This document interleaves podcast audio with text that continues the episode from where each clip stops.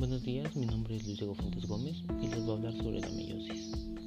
La meiosis es un proceso de división celular a través del cual a partir de una célula diploide se producen cuatro células haploides. Las células haploides son aquellas que contienen un solo juego de cromosomas, los gametos o las células sexuales, es decir, los óvulos y los espermatozoides. Son células haploides, así pues el objetivo de la meiosis es generar células sexuales.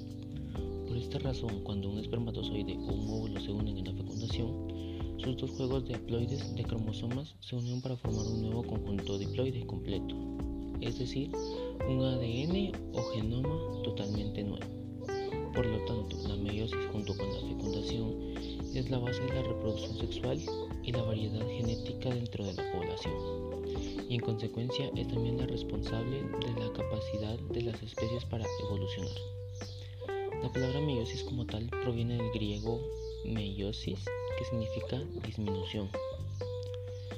La meiosis se produce mediante un proceso de división celular de dos etapas, meiosis 1 y meiosis 2.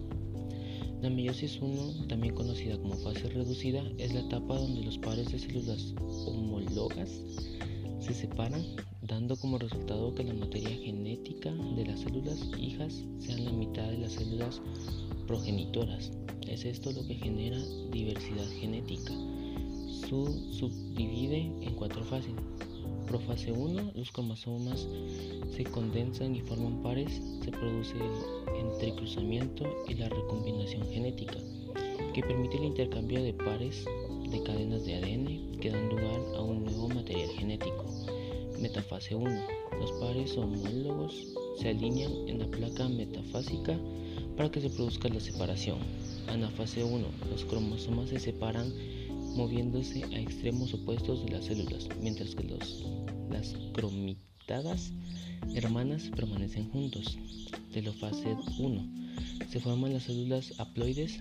Cada cromosoma tendrá dos cromotidas hermanas que ya no serán iguales entre sí. La meiosis 2.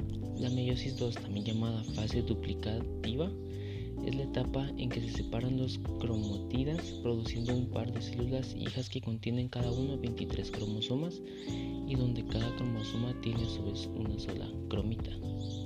Profase 2. Los cromosomas se condensan. Metafase 2. Los cromosomas se alinean en la placa metafásica. Anafase 2. Las cromitadas hermanas se separan en extremos opuestos de la célula. Telofase 2 los gametos recién formados son haploides, cada cromosoma tiene una cromitada. El producto final de la meiosis son espermatozoides u óvulos.